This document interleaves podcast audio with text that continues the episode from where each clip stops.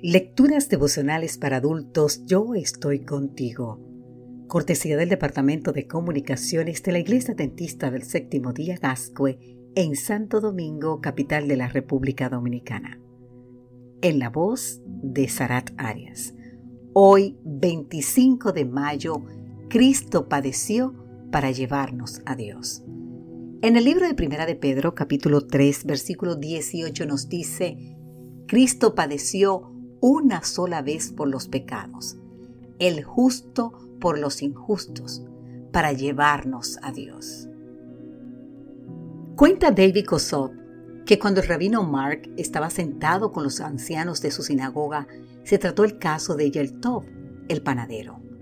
El rabino le comunicó al grupo que Yeltov había recibido la harina que robaba el cocinero del ejército y que ahora tendría que ir a la cárcel durante varios meses.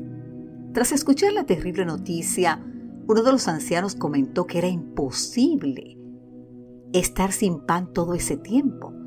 Así que junto con otros ancianos propusieron una solución al problema. Escuche bien, que Pitzif, el pobre, ocupe el lugar de Yeltov en la cárcel. Mark les dijo que Pitzif no había hecho nada malo para ir a la cárcel. Entonces los ancianos dijeron, tampoco Yeltov. Él cometió un pequeño delito, pero lo hizo por nuestro bien. Y agregaron, de todos modos, es mejor que Pizzi esté en prisión a que se la pase peleando en las calles. Además, en la cárcel tendrá una habitación cálida, tres comidas al día, ropa limpia y nuestra gratitud.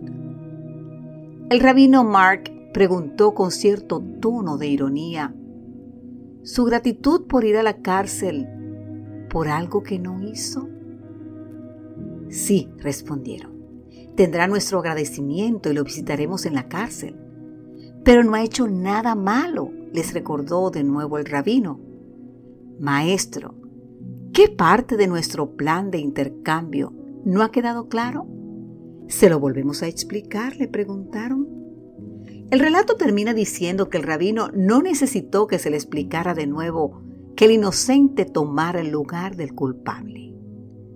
Somos nosotros los que sí necesitamos que se nos repita una y otra vez que Cristo el inocente tomó el lugar de la humanidad culpable. Judas admitió su error y dijo, te invito a leer en el libro de San Mateo capítulo 27 versículo 4, yo he pecado entregando sangre inocente, así dijo Judas. Pilato dijo frente a los principales sacerdotes y a la gente, ningún delito hallo en este hombre. Te invito a leer el libro de San Lucas capítulo 23. Pero declarar que Jesús era inocente no es suficiente. Lo importante es aceptar y entender lo que dijo Pedro en el libro de Primera de Pedro capítulo 3 versículo 18. Cristo padeció una sola vez por los pecados, el justo por los injustos, para llevarnos a Dios. Querido amigo, querida amiga, el Señor tomó nuestra cruz para que nosotros entremos en su cielo.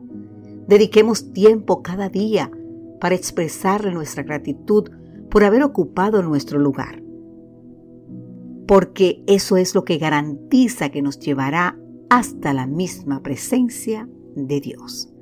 Que Dios hoy te bendiga en gran manera, querido amigo, querida amiga.